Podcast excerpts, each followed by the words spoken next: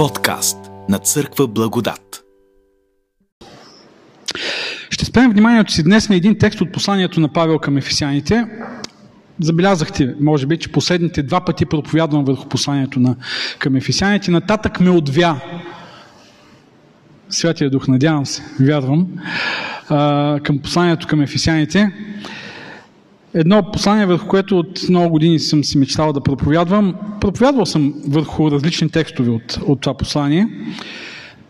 Някъде нататък към него ме така заведоха мислите, тъй като след Еклесиаст, което беше е, едно преживяване с мъдростта и философията на един от най-мъдрите хора на Земята, който решава да види какво означава да живееш тук на тази земя и да търсиш щастието и смисъла на живота без помощта на Бог и Неговото откровение.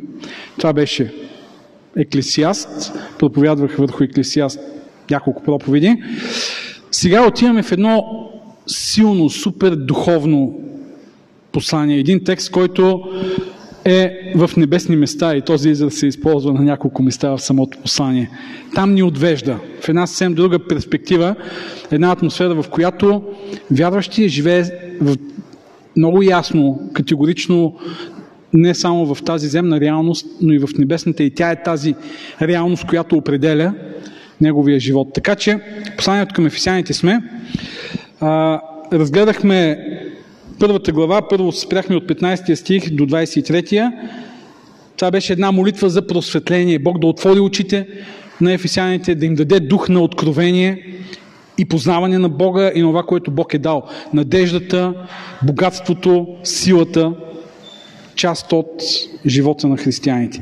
След това се върнахме на, на първата глава от третия стих надолу и видяхме пък какви са благословенията, които имаме в Христос.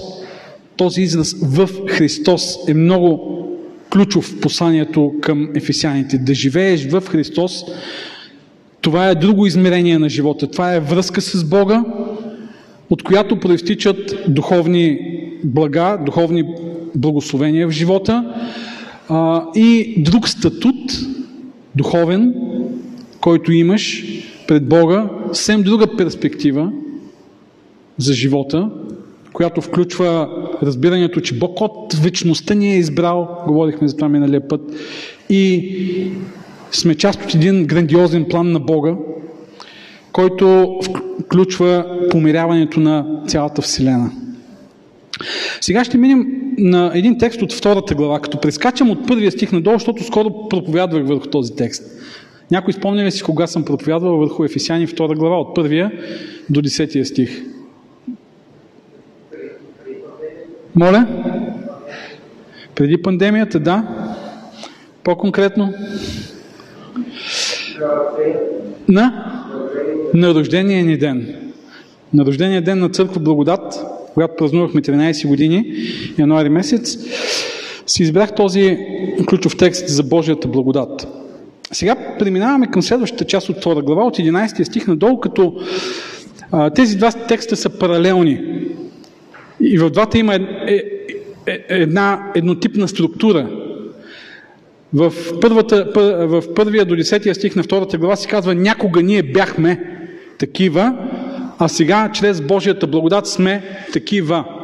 И тук логиката е същата, само че се отнася не толкова до нас като индивиди, а до църквата като цяло. Някога вие, езичници, сега вече сте други част от Божието семейство. Това е логиката. И тук отново един от ключовите изрази в този текст е в Христос. В Христос. Но тук вече ние като църква какво имаме в Христос? Кои са тези благословения, които проистичат за нас като църква, като общност, тогава, когато сме в Христос. Нека да прочетем Ефесяни 2 глава 11 до 22 стих. Затова помнете, че вие някога езичници по плът, наричани необрязани от тези, които се наричат обрязани, с обрязване на плътта, което се извършва с ръце, в онова време бяхте отделени от Христос, отстранени от Израилевото гражданство и чужденци към заветите на обещанието, без да имате надежда и без Бога на света. А сега в Христос, Исус, вие, които някога сте били далеч, сте поставени близо чрез кръвта на Христос. Защото Той е нашият мир, който направи двата отдела едно и събори средната стена, която ги разделяше, като в плътта си унищожи връждата, т.е. закона с заповедите му, изразени в постановления, за да създаде в себе си от двата един нов човек и така да въдвори мир. И в едно тяло да примири и двата с Бога чрез кръста, като уби на него връждата. И като дойде, благовества мир на вас, които бяхте далеч, и мир на тези, които бяха близо. Защото чрез него и едните, и другите имаме свой достъп при Отца в един дух. Затова вие не сте вече странници и пришелци, а сте съграждани на светиите и членове на Божието семейство, понеже бяхте съградени върху основата на апостолите и пророците, като краягелен камък е сам Христос Исус, върху когото цялото здание, стройно сглобено, расте за свят храм в Господа, в който и вие се вграждате заедно в духа за Божие обиталище. Посланието към ефесяните едно от така много силните, дълбоки послания на Новия Завет на апостол Павел, което съдържа много ключови, важни истини за църквата. Това е, може би, посланието, в което най-много се говори за църквата, понякога дори без да се използва думата църква. Както тук в този текст думата църква не е използвана, но той говори за църквата, даже някои автори смятат, че това е най-силният еклезиологичен текст в целия Нов Завет, в цялата Библия. Еклезиология е учението за църквата. Еклесия, еклезия, от гръцки язик, църква, общност, събрание. Еклезиология е в теологията това направление, което се занимава с изучаване на църквата и някои автори казват, това е най-значимият текст за църквата, много основополагащ. И други текстове има в посланието към Ефесяните, четвъртата глава също много важни ключови текстове за, за църквата. Така, нека да видим какви са благословенията, които имаме като църква в Исус Христос. За това ни говори този текст. Преди това обаче, как е температура? Трябва ли да махнем климатика? Окей okay ли е? Добре. Ако, има, ако имате някакъв проблем, обърнете се към, дигнете си разпоредителите ръцете.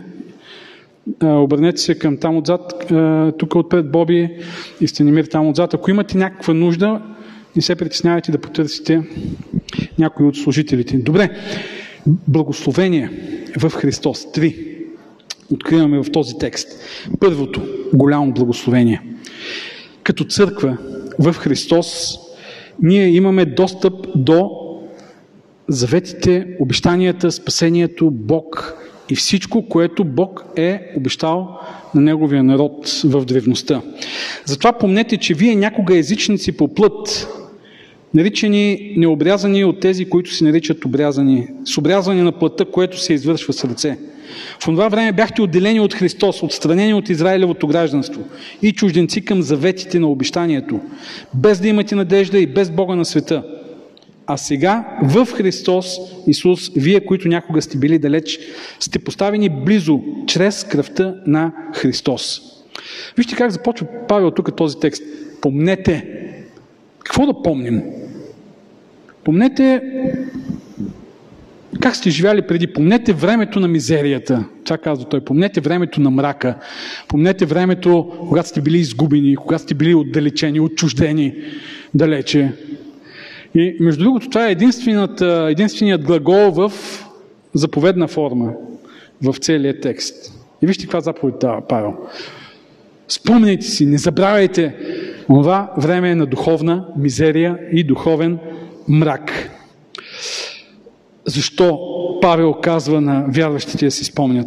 Интересно е тук обаче как са определени те и как са определени пък другите, юдеите, вие някога езичници по плът, наричани необрязани, от тези, които се наричат обрязани. Думата, която е използвана тук, обрязани, буквално на гръцки, означава краекожие. Вие, които бяхте наричани краекожия. Това е бил унизителен израз от страна на евреи. Те са наричали езичниците краекожия. То е цинично даже, а, за да не използват някаква друга нали, дума, но нали, ясно е какво се има предвид. А, те пък самите наричали себе си обрязване. Буквално не обрязани, обрязване. Те са край кожата, ние сме обрязването. И между другото Павел тук намеква нещо важно, което го виждаме в целия текст, защото евреите не са ли тези, на които Бог е дал обещанието? Божия народ, Израел, специалните. Тук обаче Павел малко иронично, даже саркастично се отнася и към тях самите, защото той казва, те наричат себе си такива. Обаче още какво казва? Те са обрязани по плът. Вие езичници по плът, те пък обрязани по плът. А, по плът в Новия Завет се използва за да покаже точно тази човешка, плътска страна, обратното на духовната. Има обрязване, което е само в плът, което означава, че е само формално. Защото Стария Завет говори за... Бог казва, в Стария Завет казва, обрежете сърцата си. Това искам от вас. Това е едно духовно белязване на живота на човека. Че той... Символът на обрязването, знаете ли какво е? Това го разбираме от Стария Завет. Да бъде примахнато греховното. Плътското.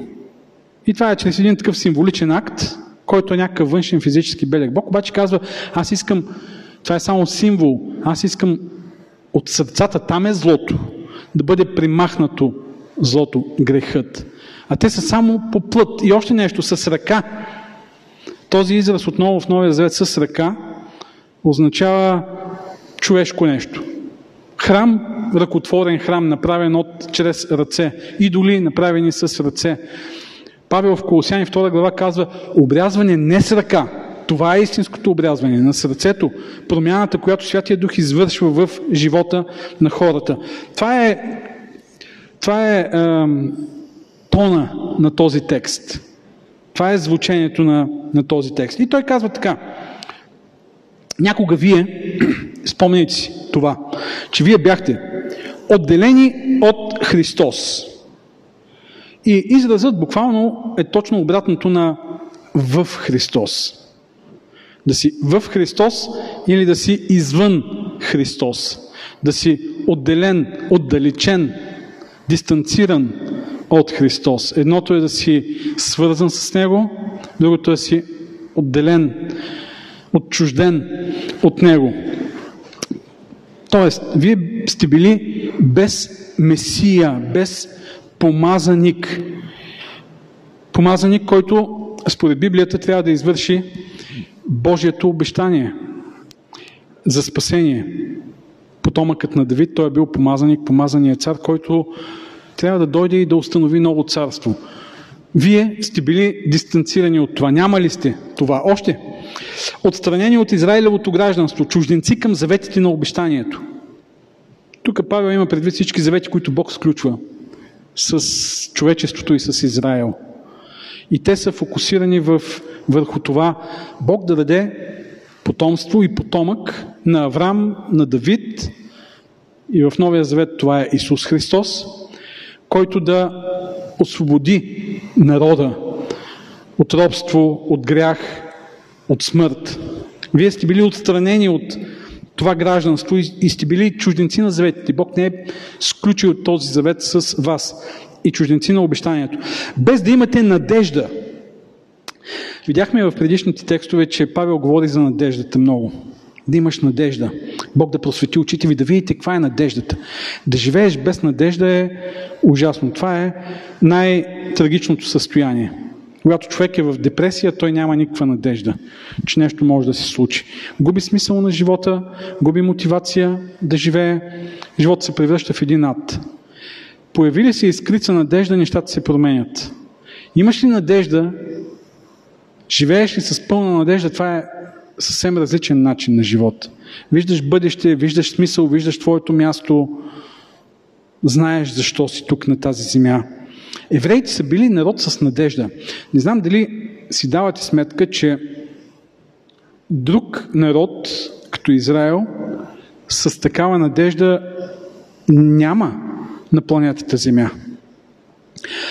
Може би във всички народи, във всички религии в древността е имало някаква форма на надежда, а, някакви обещания, на които те са вярвали, че нещо ще се случи конкретно за този народ говорим. Не някакво такова глобално разбиране за нещо, което някога в Вселената ще се случи. А надежда, която е дадена конкретно на този народ, като обещанието за Месията. Спомням си,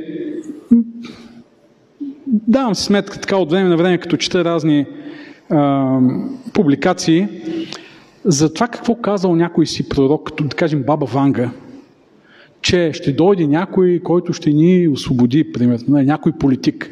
Или разни други такива в различни народи. Нострадамус какво казал, или какво казали древните някои си там.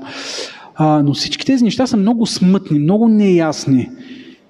И някои хора чакат да се хванат за нещо такова, за някаква надежда. В Стария Завет, в Библията, надеждата е много ясна, много конкретна. Бог чрез Неговия помазаник ще изкупи народа, ще има вечен живот, земята ще бъде преобразена. Много ясна, много категорична надежда. И тук Павел казва, вие, бях, вие сте живели без надежда. В някаква смътна такава, в някакво смътно очакване за нещо, което не знаете какво ще бъде. И в повечето случаи без някакви а, оптимистични очаквания за, за бъдещето, за вечността, да не говорим само за земния живот. А това, което Бог дава на Неговия народ, Стария завет на Израел, Новия завет на църквата е уникално. Надежда, конкретна, ясна, какво Бог планира. И още нещо, без Бога на света. Думата, която е използвана тук, буквално означава атеист. На гръцки е атеос. Вие сте били атеос, без божници, без Бога. Без Бога сте живяли някога на света. Това е малко странно, защото евреите не са без Бог. Даже те, са, те имат изобилие от богове. И даже езичниците са наричали евреите и християните атеисти. Защото те са, те са отказвали да се кланят на техните богове и те са ги наричали атеисти. Тук Павел казва, че всъщност те са тези, които са живяли без Бог. Да, да си без Бог не е просто да не вярваш, че има Бог, а да си точно без Бога. Живот, в който Бог не е част от, от твоя живот, от твоето съществуване.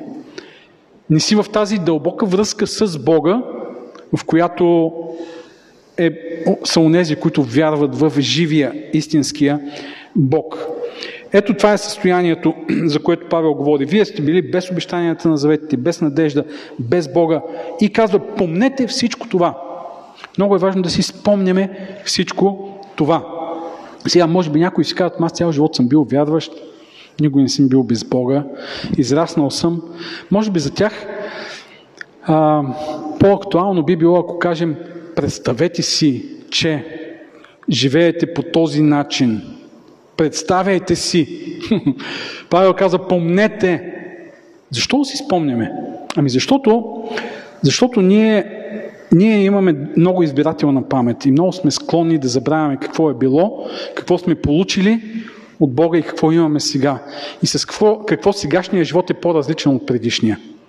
Много бързо забравяме, защото свикваме с благословенията, които Бог ни е дал, с свободата, която Бог ни е дал на сърцето, с мира, който Бог ни е дал, с сигурността, с надеждата, с радостта, която ни дава от спасението, от благодата, от любовта, от всичко. И забравяме какво е било да живееш в тази духовна мизерия, без всичко това. Объркан ум, неспособност да контролираш живота си извън всякакъв контрол, зависимости, неморален живот в много случаи, оплетен в грехове. Понякога хората си казват, ей, колко хубаво беше преди. Ей, бе, този живот тогава, като живях без Бога, май беше по-хубав, а? Не беше ли така? Защото забравят какво е било да си без Бог. Това е като, извинявайте ако обидя някого, но колко хубаво беше при Байтошо, по Байтошово време. И даже се чуя как понякога хора, които даже не са живели при Байтошово време, си спомнят колко хубаво беше при Байтошово време. Че баничката била... Колко беше баничката, че забравих вече? 16 стотинки ли беше? Моля? 13. Добре. Ей, представете ли си баничката за 13? Имаше един вид а, за тези, които са постигнали комунизма. Колко струва един килограм сирене? Една рубла.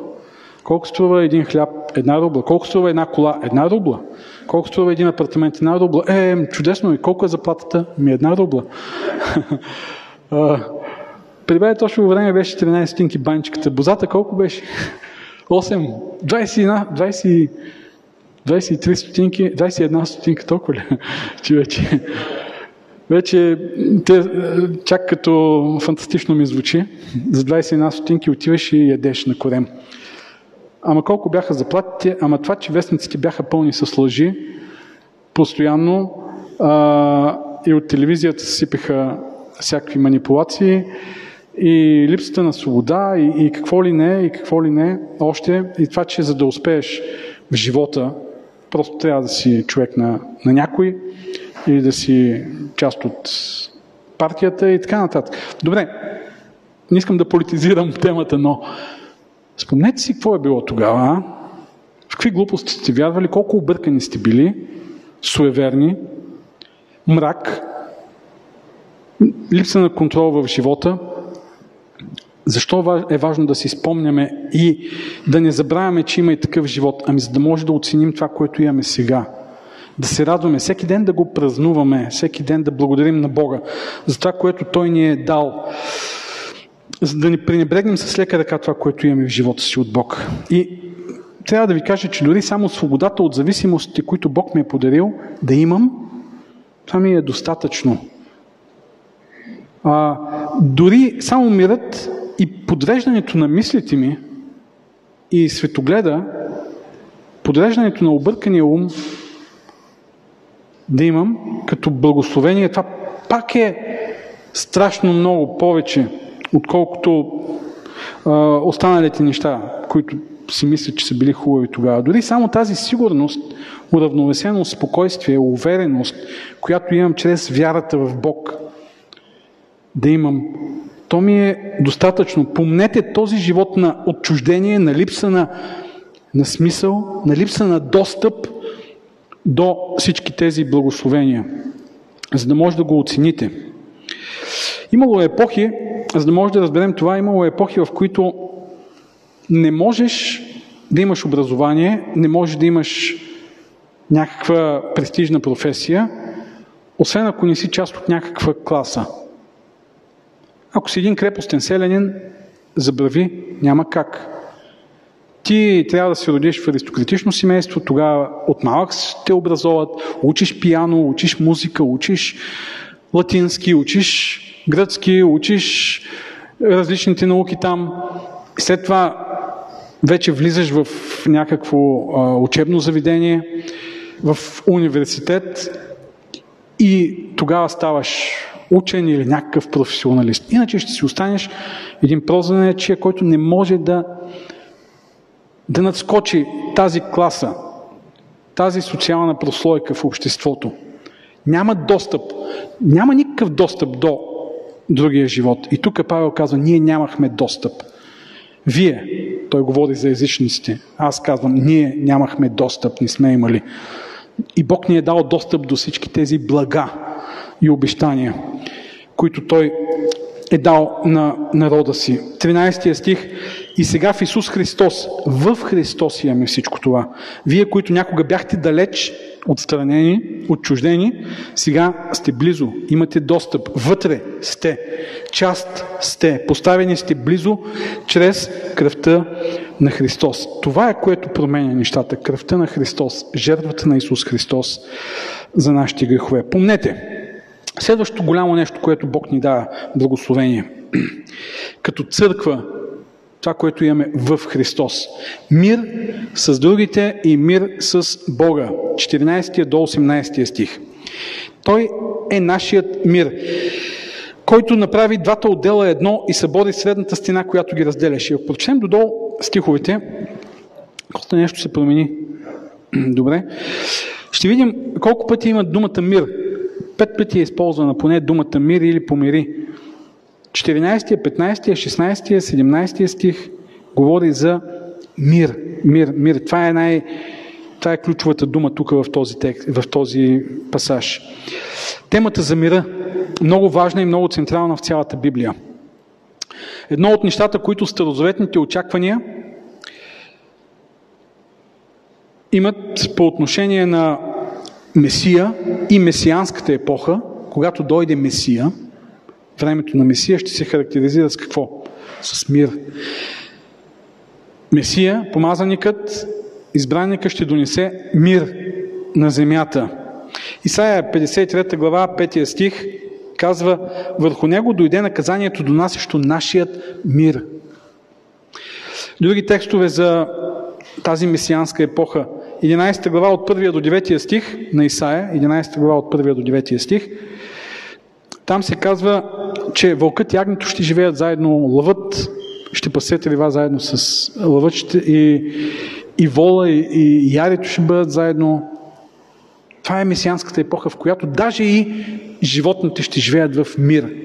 9 глава, 6 стих отново на Исаия, княз на мир, чудесен съветник, княз на мир, това е Месия, който идва за да донесе мир. Нашия свят, когато дойде Месия, ще бъде свят на мир. Един от аргументите на юдаизма и в древността и съвременния юдаизъм срещу това, че Исус е Месия, е, че Той не е донесъл мир на този свят. Те казват, Месия ще донесе мир. И разбира се, всичко това е част от Стария Завет. Месия ще донесе мир. Къде е мирът? Няма мир. Постоянно, постоянно има военни конфликти. Да не говорим за големите опустошителни войни. От 18, 19, 20 век особено световни войни и сега множество регионални военни конфликти навсякъде. Къде е този мир? В този текст обаче се говори, че Исус носи мир в, една, в Неговото царство. Това е една духовна общност, един свят, нова раса, както ще видим се казват, ново човечество, нов народ, в който Той носи мир. Исус носи мир вътре в църквата. Първо, Той е мир вътре в сърцето, след това Той е мир между нас, един с друг. Той е мир и между нас и Бога. Стих 14 и 15.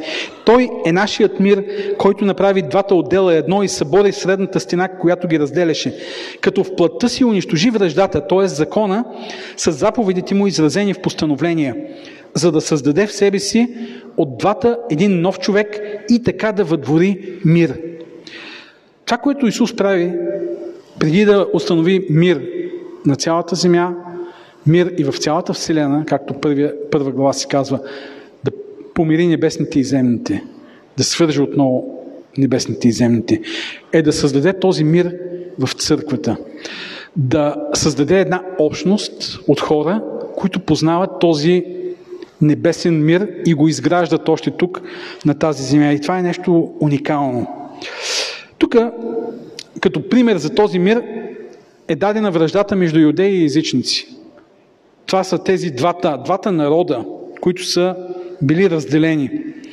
Между тях е имало невероятна връжда.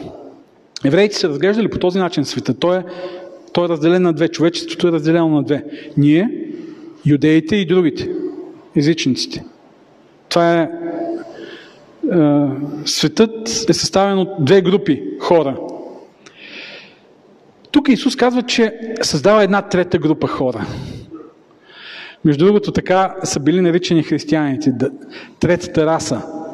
В времето на още първи, втори век, втори век след Христа, времето на Тертулиан, в писанията на Тертулян се използва това понятие третата раса.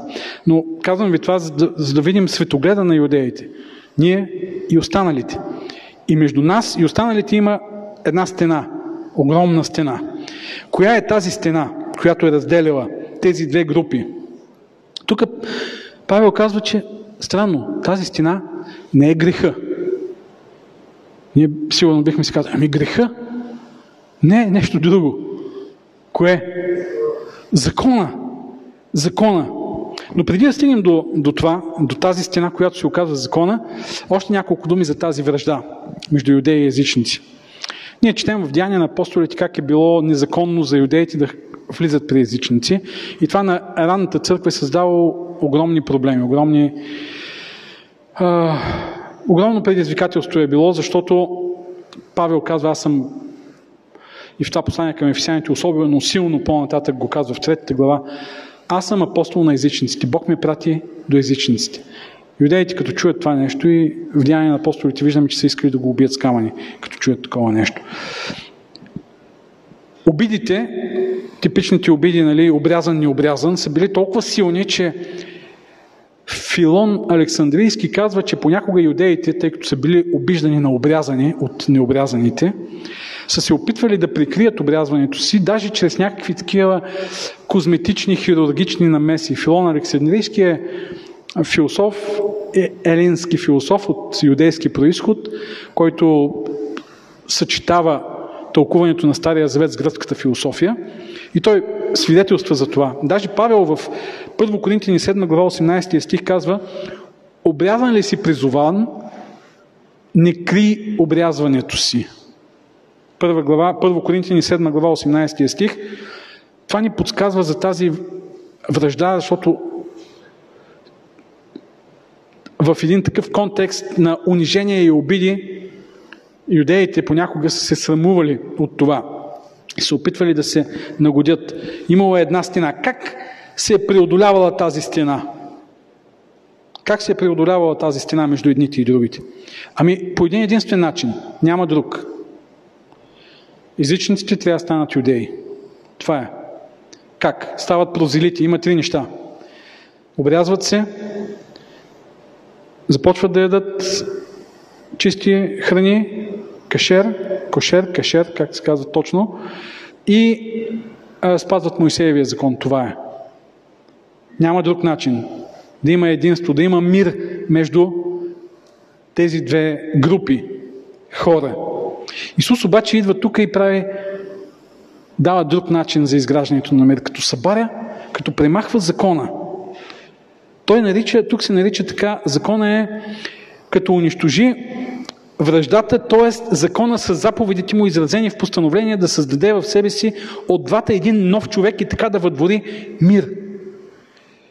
Закона, който е нещо добро, нещо, което Бог дава, за да учи хората на добро и зло, за да покаже по какъв начин трябва да стане спасението. Законът съдържа а, символична информация за идването на Исус Христос, за плановете на Бог за спасението, сега се превръща в връжда, в омраза. Представете си, религия като връжда, религия като омраза. Познато ли ви е? Може би на нас, хората от 21 век, ни е най-познато, защото като се обърнем назад и видим в историята, знаем как религията може да се превърне в най-голямото зло. А и сигурно сте виждали религиозни хора, ние не сме от тях, които толкова много ви обичат, но вие не усещате. Вие усещате, че те ви мразят. Вие усещате, че те са арогантни, че се държат надменно с вас, агресивно с вас. И то заради религията и заради различието в религията между вас и тях. Ние не сме такива. Ние нашата религия ние използваме като стена, като ограда. Нали така? Много често така си мислим. Нашата религия, а, ама как нашата религия е най-добрата никога. И евреите сигурно не са си мислили такова нещо, че религията може да се превърне в връжда, в а, стена, която разделя и не допуска вярващите, другите да, да станат част от Божието царство. И на кръста Исус убива тази връжда. Аз си мисля, че на кръста Исус убива греха. Че Исус убива смъртта. Не е ли така? А на кръста Исус убива религията. Убива закона. Как да разбираме това? А, и за кой закон става въпрос? Тук десете заповеди влизат ли? Ще ви кажа нещо, което ще ви провокира силно, сигурно. Да, и десете заповеди влизат. Закона, целият закон, Моисеевия закон влиза тук и е превърнат в връжда между юдеите и езичниците и не само. Между хората и Бог е превърнат в връжда. Ама как така? Десете заповеди не са ли нещо добро? Още повече, че Павел говори за десете заповеди на други места като нещо добро. Той се позовава на тях като на морални стандарти. Римляни 7 глава 7 стих. Много силен текст за закона в полза на десете заповеди. Много силен текст. Павел казва там в Римляни 7 глава, седмия стих, тогава какво да кажем ли, че законът е грях? Да не бъде. Но напротив, не бих познал греха, освен чрез закона. Защото не бих познал, че пожеланието е грях, ако законът не бе казал не пожелавай. 13 глава на Римляни, ако видим от 8 до 10 стих, сега няма да чета там споменати няколко заповеди. Павел казва, те се изразяват в любовта. Любовта е израза на тези заповеди. Тоест, той утвърждава. Вижте, Ефесяни 6 глава, в същото това послание, той говори положително за закона. Втория и третия стих. Почитай баща си и майка си, което е първата заповед с обещание, за да ти бъде добре и да живееш много години. Ето, закона. Павел се обръща и каза, закона е, закона е от морална отправна точка. Той е морален стандарт. И той, и не само той, и на други места в Новия Завет имаме позовавания към етичната стойност на закона. Как тогава си позволявам да кажа, че и десете заповеди са се превърнали в връжда? Много е важен контекста, в който този закон е поставен, десете заповеди. Поставени в контекста на Моисеевия закон като условие за спасение, когато си обрееш и изпълняваш всички тези заповеди, ще бъдеш спасен тогава това добро нещо се превръща в зло. Поставен закона в контекста на християнството и любовта, десете Божии заповеди имат съвсем друга стойност и съвсем друга сила. И затова, когато Павел говори позитивно за десете заповеди, той се позовава на, закон, на тези, на декалога, като част от християнското мислене. Спасение е единствено чрез вяра, по благодат, вяра в Исус Христос без дела по закона, без добри дела, без нищо, което наши заслуги, които можем да добавим, тогава закона е нещо добро, морална отправна точка. Когато го поставим в този друг контекст, той се превръща в едно зло. И на, на, на кръста Исус убива това зло, заедно с греха, защото религията се превръща в едно огромно зло, което е част от греха, защото не доближава до Бога, а отчуждава от Бога, убива.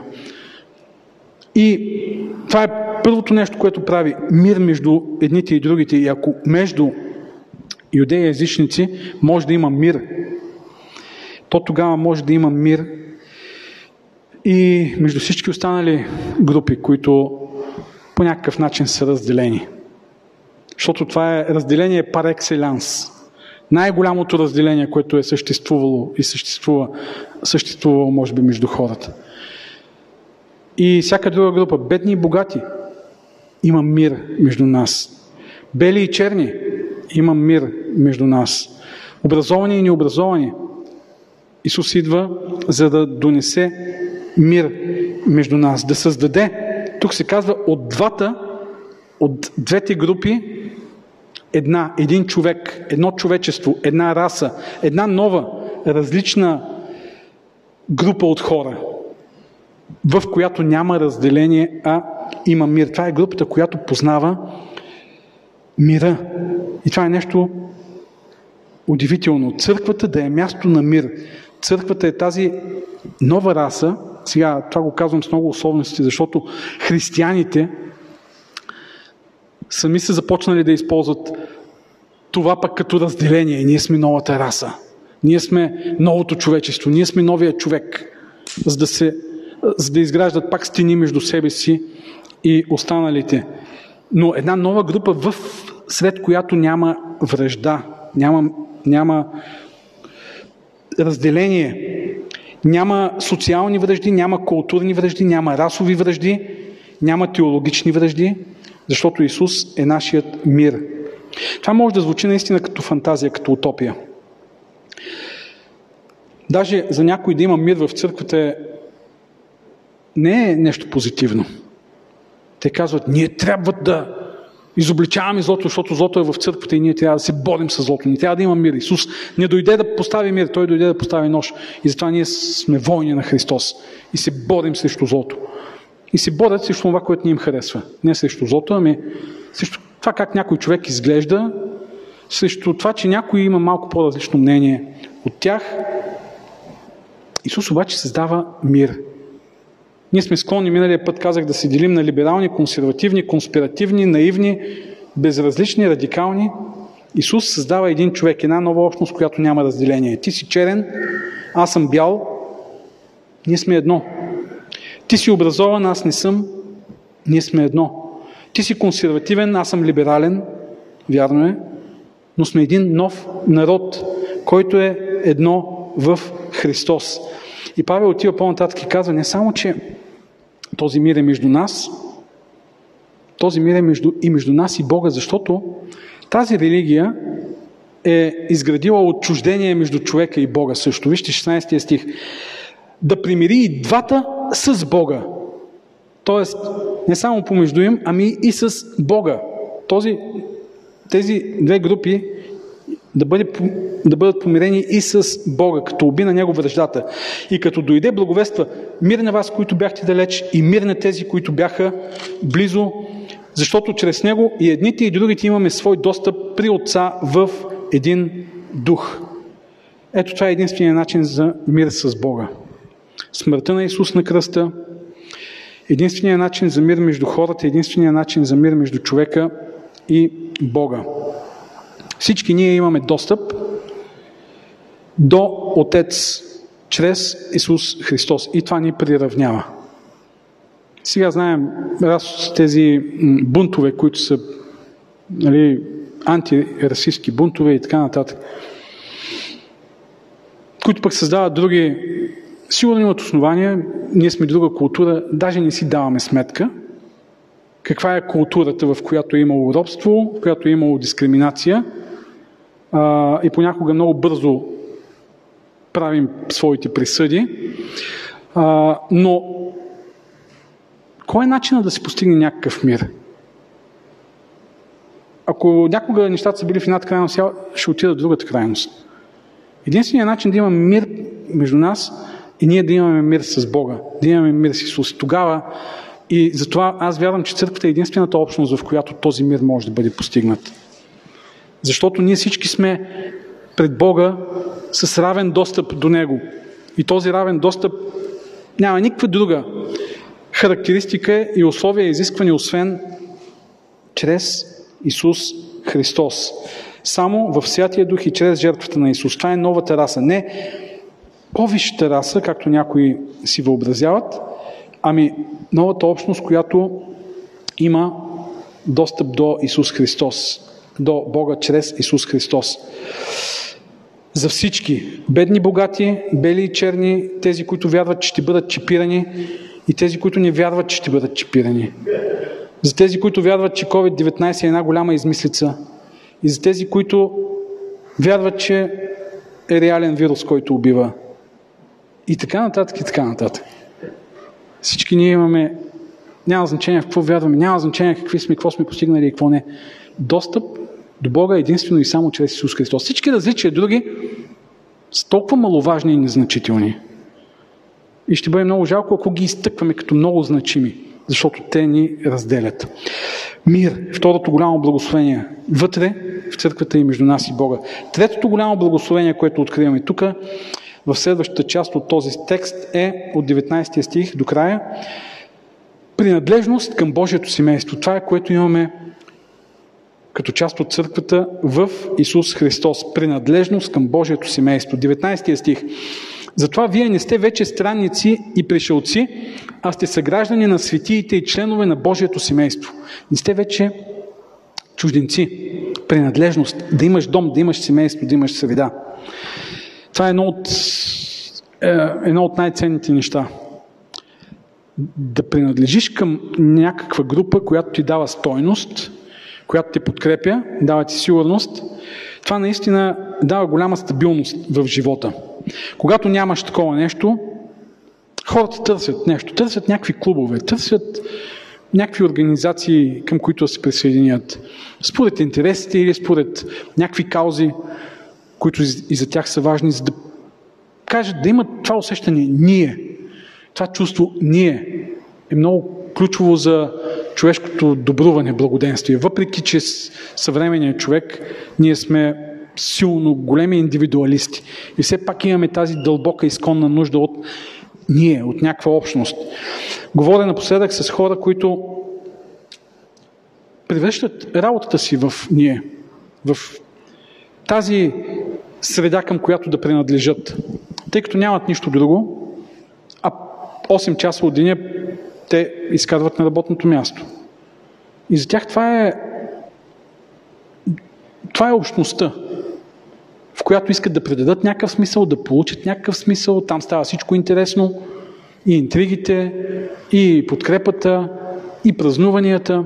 И е напълно нормално да, да търсиш всичко това. Казвам го, защото това показва голямата ни нужда. И обратното, да си чужденец и пришелец, т.е. да си отчужден. Да, да си отхвърлен от всякъде, да, да не принадлежиш към нищо. Това е тежко състояние. Ние съвременните хора познаваме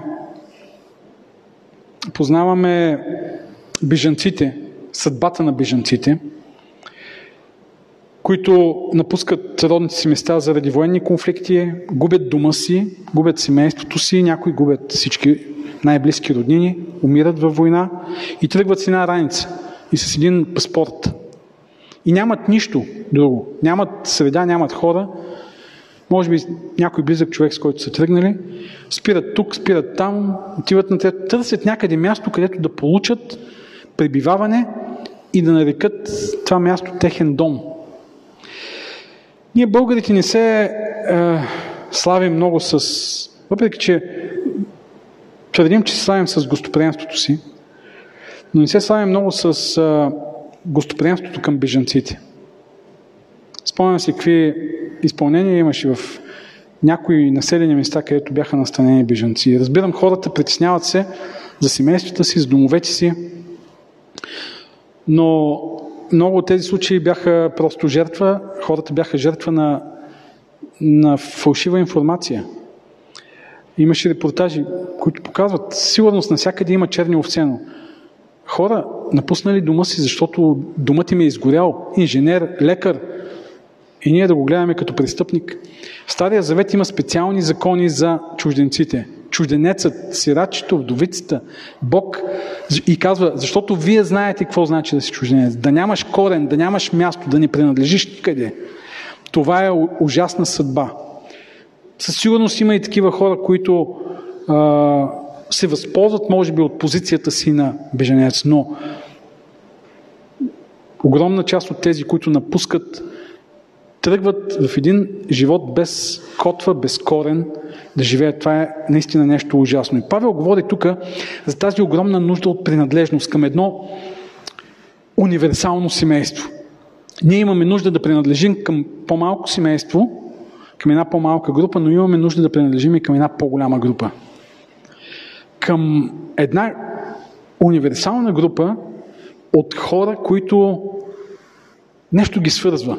Свързва ги нещо общо. Общи ценности, общ, общ светоглед, общата вяра, общата надежда. И това е Божието семейство. Тук се казва, вие вече не сте странници, а сте съграждани на светиите и членове на Божието семейство. Това е църквата. Църквата е, църквата е наистина една много възвишена общност, която задоволява потребността от принадлежност повече от всяка друга група. Семейството не може да ни даде тази нужда от принадлежност. Дава ни много, но не може да ни даде тази, да задоволи тази изконна нужда от принадлежност към една такава универсална общност. Да знаеш, че ти завинаги принадлежиш към тази голяма група. Работата не може. Групите, организациите не могат. Приятелството не може. Църквата ни дава това голямо благословение, да бъдем част от универсалната общност на Божието семейство. И когато казвам църквата и Божие семейство, то е много по- широко като понятие от нашите тесни представи, които си изграждаме. Ние като кажем Божието семейство, си представяме нашата църква, нали? Или дори нашата деноминация. Семейството на адвентистите, на баптистите, на 50-ните, всяка деноминация си вижда неговото си семейство. Това е Божието семейство. То е доста по-широко. И ние принадлежим към това широко, голямо Божие семейство. И картината, която този текст дава за църквата е различна от популярната картина за църквата. Църква, организация, система, това, което познаваме, не, семейство. Тоест, обич, подкрепа, любов, споделяне, приемане. Това е смисъла на семейството. Да, в едно семейство има ред, има правила, но те не са същността на живота в, в това семейство. Същността е подкрепата, обичата, приемането, грижата един за друг. Това е църквата като Божие семейство. Ти не си чужденец и пришелец, ти си у дома си. Имаш здрави корени, имаш здрава котва. Светът, Вселената е твоя дом. Бог е твоя баща. Много вярващи по целия свят са твои братя и сестри и е чудесно да принадлежиш към това семейство за вечността. Павел тук преминава и към една друга метафора за принадлежността. Църквата като Божий храм, стих 20 до 22, понеже бяхте съградени върху основата на апостолите и пророците, като краягълен камък е сам Христос Исус, върху когото цялото здание, стройно сглобено, расте за свят храм в Господа, в който и вие се вграждате заедно в духа за Божие обиталище. Ние сме част от една грандиозна духовна конструкция, може да кажем. Свят храм на Бога. Храмът е бил много важна част за евреите, защото Бог е обитавал там в храма. И там в храмът се е случвало това. Грешникът дойде да изповяда греховете си и жертва за неговите грехове. Посредникът, свещеникът да стигне до Бог, да представи жертвата, грешника да бъде прият и упростен. Днес вече няма храм. Понякога вярващите си представят църквата като храм, сградата като храм. И даже така говорят за църквите, храмът, храмът на Бога. Отиваме в Божия храм да се поклоним. А, такова нещо обаче няма в Новия Завет. Постройката не е свята. Залата не е свята. Има обаче нещо друго, което е храм. И това е църквата като общност. Ние сме храм. Един удивителен храм, в който всеки един от нас е камък, който се вгражда в тази духовна конструкция. А, това е което което е мястото, където Бог обитава. Църквата като храм. Не а, това, което тук е много важно е, че за да бъде църквата храм, тя трябва да бъде изградена по правилния начин, храм на Бога. За да бъдем ние като общност храм, трябва да бъдем изградени по правилния начин. Как? Върху апостолите и пророците, като крайъгълен камък е Исус Христос. И тогава можем да се вграждаме и изграждаме. Защото има много църкви, които са изградени на нещо друго. И те не са храм на Бога. Може да са изградени на всякакви човешки учения и те се превръщат в храм, да кажем, на човешката риторика. Църквата като храм на човешките гениални идеи. Църквата като храм на човешката креативност. Като храм на човешката оригиналност. Някои църкви се превръщат в храм на човешката алчност. В храм на човешкия кари... кариеризъм. Храм на жаждата на човека за слава. Храм на човешката суета. Някои се превръщат и в храм на човешката глупост и примитивност. Но не и на храм на Бога. Когато основата е Христос, апостолите и пророците, върху това ние можем единствено да изграждаме Божия храм и да се вграждаме като общност, да, да се превърнем в Божия храм. И това е красотата на църквата. Ние, грешните хора, ставаме свят храм на Бога. Защо храмът е свят? Защото е направен от святи материали ли? От какво е бил направен храмът? Камък, дърво, злато. Със същите материали може да построиш и кръчма. Със същите материали може да, построиш и къща. И каквото си искаш. Храмът е свят, защото Бог обитава в него. И ние сме свят храм, не защото ние сме святи. Това е красивото и удивителното, защото Бог живее вътре и Бог ни прави святи, Бог ни освещава. Бог ни издига до святост. Това е красотата на църквата. Не случайно някой нарича този текст така един от най-значимите текстове за еклезиологията, за разбирането за църквата, защото Павел тук говори за църквата на друго ниво, не на административно ниво. Той говори на едно дълбоко, духовно ниво, което а, поставя основата за истинското разбиране за църква. така че, три благословения, които имаме като част от църквата в Христос, защото те ми показват, че времето много е напреднало. Заключение. Достъп до заветите и обещанията. Това е първото нещо, което имаме. Достъп. Спасение, надежда. Второто нещо. Мир в Христос помежду ни и с Бога. Това е небето на земята. Мирът е, може да бъде реалност в църквата, ако сме в Христос. И принадлежност към Божието семейство. Какво означава това за нас като църква? Ами това означава да живеем като църква на, на, на Исус, означава да бъдем църква, която дава свободен достъп до спасението, до надеждата, до завета, а не да ограничава този достъп. Всеки, който е в Христос и който търси Христос, има този достъп. Този достъп е отворен. Да живеем този мир и да го носим. Първо ние да го живеем, второ да го носим на хората в този свят, тъй като той е за всички. Павел казва, че Бог ни е изпратил в 2 Коринтияни 5 глава с посланието Помирете се с Бога. Ние сме посланици на мира в този свят. И още третото беше принадлежност да включваме в Божието семейство. Самите ние да принадлежим, да гледаме на църквата като на наше семейство, като храм, в който сме вградени, но също така и да носим тази святост в този свят и да каним хората да се присъединят към това семейство. Всичко това е възможно само ако е поставено на, на подходящата основа. В Христос. И в трите текста в центъра е Христос, Неговата жертва и Неговото спасение. Невероятна перспектива за църквата, която Павел рисува тук. Новата раса, църквата, новият човек, който Исус създава.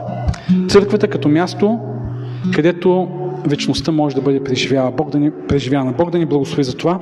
Амин.